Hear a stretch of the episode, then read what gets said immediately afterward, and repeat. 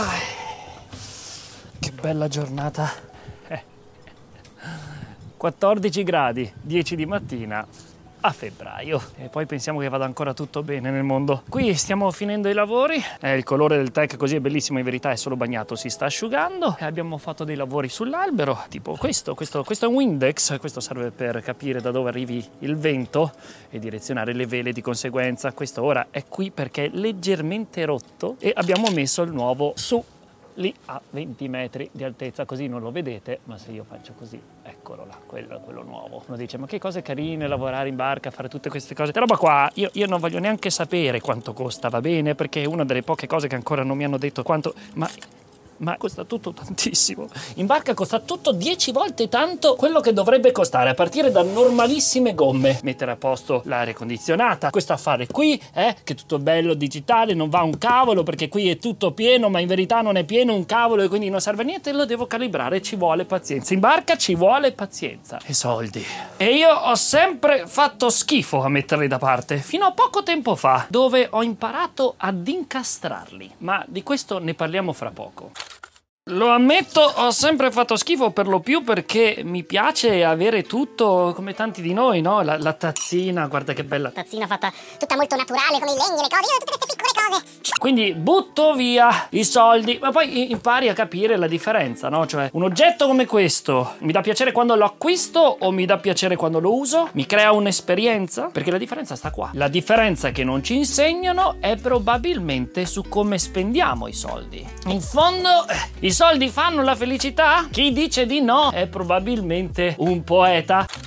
Moran Cherf, un neuroscienziato, dice If money doesn't buy you happiness, you're spending it the wrong way. Se i soldi non ti provocano la felicità, forse li stai spendendo nel modo sbagliato. Noi spendiamo soldi, se ne abbiamo tanti, magari li spendiamo sulle cose sbagliate, se ne abbiamo pochi, li spendiamo nelle cose sbagliate comunque, perché non sappiamo differenziare dei concetti base. Perché? Perché il soldo è una cosa che impari quando è troppo tardi impararlo. Per cui siamo tutti ignoranti e come tali viviamo delle influenze legate dalla società, dall'advertising e, e quando una persona è ignorante è molto facilmente influenzabile, quindi in parte abbiamo questo bisogno di sentire il progresso che abbiamo nei confronti del resto della società, per sentirci inclusi nella società sappiamo che dobbiamo farne parte, per farne parte dobbiamo avere questa sensazione di essere a livello. E quindi come faccio a vedere come sono messo nei confronti degli altri persone? Beh, attraverso cose tangibili. Hanno la macchina, ho bisogno della macchina, hanno la casa, ho bisogno della casa, viaggiano molto, devo viaggiare molto. Ma questo è un parametro sbagliato perché è economico.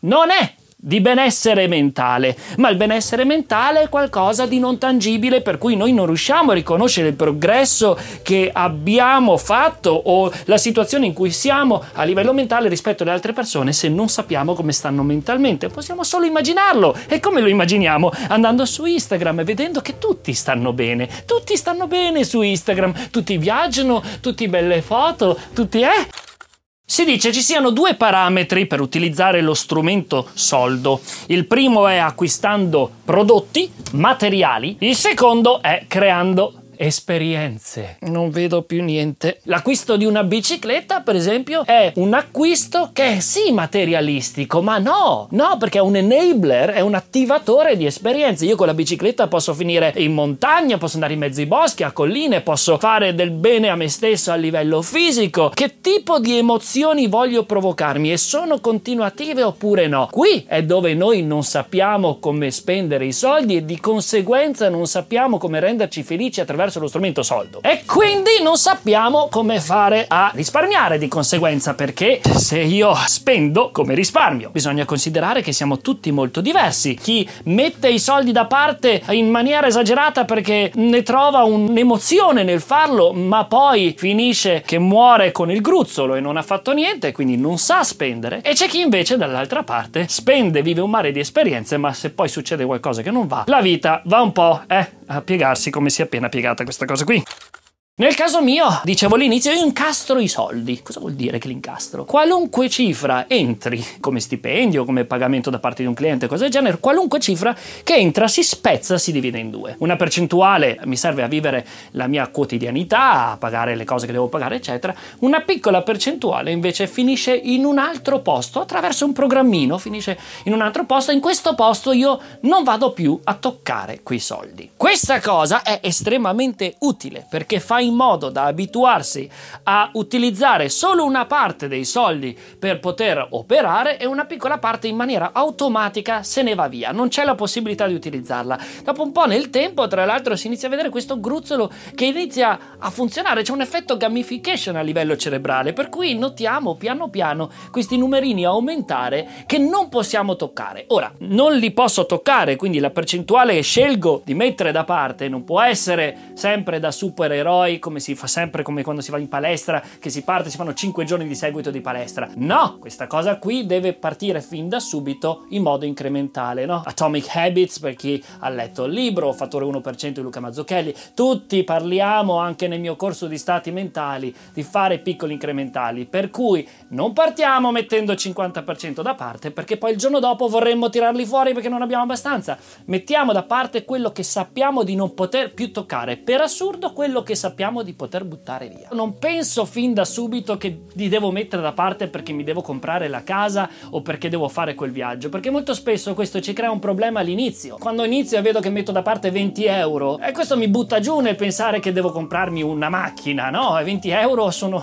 Io devo partire pensando a godermi il processo. Poi, nel tempo, verranno fuori le formule perché quello che sto creando è un'abitudine. Mettendoli da parte, beh, a quel punto poi ci sono anche degli altri strumenti che ci permettono di farli crescere. Nel caso mio, quello che faccio poi è suddividere i risparmi in una serie di attività di investimento. E una di queste supporta questo canale e questi video e si chiama Money Farm. È un'app di cui probabilmente avrete già sentito parlare. È una società indipendente che ti dà la possibilità di avere un consulente finanziario dedicato e personale. Avere una persona dall'altra parte fa un bel po' la differenza e vi faccio vedere. Dal loro sito e, e ovviamente anche da app da cellulare ci si iscrive e si compila un questionario per rendere il nostro profilo di rischio congruo con l'investimento che andremo a fare. Poi, siccome dall'altra parte ci sono professionisti veri, si può anche organizzare una chiamata o video call con loro. La cosa bella è che abbiamo la possibilità di scegliere tra due stili di investimento, quello classico e quello socialmente responsabile, gli ESG. In base al nostro profilo di rischio regoliamo gli obiettivi e via una serie di professionisti professionisti prendono in mano la cosa. Le loro commissioni sono tra le più basse sul mercato, ma c'è una soglia minima di investimento richiesta che è di 5.000 euro. Tra le varie opzioni hanno anche il piano d'accumulo dove si possono programmare i versamenti periodici, che è cosa sempre molto sensata, e fino a 14 portafogli di investimento. Come immaginate, la parte che piace a me è l'ESG, che sta per Environmental, Social and Governance, e, ci permette di investire su quelle società che si impegnano a fare del nostro pianeta un posto migliore, che se ci pensate è una tripla azione, perché risparmiamo risparmiamo, investiamo e facciamo anche qualcosa di utile là fuori, il che ci fa stare meglio. L'app è semplice, intuitiva e molto trasparente. Dateci un occhio perché con il link in descrizione abbiamo uno sconto dedicato a noi. Per il resto, forse l'argomento che secondo me è piuttosto chiave, come in tutti i tipi di progetti, è quello di creare focus. Concentrazione. Focus non significa mettere tutte le risorse su qualcosa in un momento specifico, ma significa filtrare fuori. Quindi, se lo facciamo con un progetto no? a livello di risorse e, e ci concentriamo dicendo no a tante altre cose e concentrandoci su dove vogliamo arrivare, beh, la stessa cosa la possiamo fare a livello economico, no? Cioè, possiamo provare ad escludere il fatto di spendere di qua e spendere di là e concentrarsi su dove vogliamo arrivare. Tante volte mi sono trovato a crearmi una situazione che mai mi sarei aspettato di riuscire a raggiungere e non l'ho fatto perché ho messo pian piano i dindini da parte, l'ho fatto perché mi sono abituato a concentrarmi sul progetto anche dal punto di vista economico e quindi laddove potevo fare degli, delle scelte ho deciso di farne altre. A volte la differenza non sta tanto nella capacità di mettere 20 euro o 100 euro da parte, ma può stare nel fatto di dire acquisto quell'auto oppure no. E questo già una grande differenza. L'acquisto o investo piuttosto quei soldi? L'acquisto o attendo e magari non è l'auto di cui ho bisogno perché magari mi sposto in un'altra città dove neanche avrò bisogno dell'auto. Nella mia esperienza questo ha creato dei cambiamenti enormi. Scoprire che quello che è una omologazione a cui siamo abituati, dove arrivi ad un certo punto non vuoi più buttare via i soldi in un affitto e allora rendiamo automatico questo processo quando in verità chi dice che l'affitto sia una cosa sbagliata? Io sono in affitto, la trovo una cosa stra intelligente, mi rende elastico, mi dà la possibilità di fare delle scelte differenti senza sentirmi radicato. Io non sono materialista, io mi provoco esperienze e quello che tento di fare è cercare quelle esperienze che il più possibile mi fanno scoprire chi sono, che cos'è il mondo e la vita che sto vivendo e dove andare a scoprire il più possibile di quello che ancora non conosco. Questo non riguarda solo posti esterni come possa essere il mare là fuori, ma può essere anche semplicemente la mia testa. Che cosa significa vivere in 35 metri quadri? Mi spaventa, certo, però è questo eh, l'ignoto da scoprire, no? Qui ci siamo quasi e non nascondo che ho timore, non tanto timore del mare che rispetto totalmente e, e, che prima o poi mi provocherà anche situazioni difficili, ma è il fatto che non so quello che accadrà e questo mi provoca una sorta di entusiasmo e allo stesso tempo una sorta del ma forse dovrei sapere quello che ho intenzione di fare. Ecco perché questo vlog pian piano vi aggiornerò su tutte le prossime tappe che farò, ma molto molto presto avrò a che fare con voi. La prima tappa è a Venezia e sarà tra pochissimo tempo, per cui vi tengo aggiornati, ma iscrivetevi al mio Instagram perché solo lì avrò la possibilità giorno per giorno, anziché settimana per settimana, di dirvi dove andrò a finire e perché no, che saliate a bordo con me, che così ci facciamo una bella cena assieme, una bella chiacchierata, parliamo dei massimi sistemi, parliamo della vita. Mm? Fatemi sapere anche un po' dove voi vorreste che andasse a finire con questo vlog. C'è un'avventura dietro che pian piano prende forma. Ma la creiamo assieme. Intanto, buona vita! E... Cos'è sto suono? Mm. Vabbè, dovreste sentirmi comunque.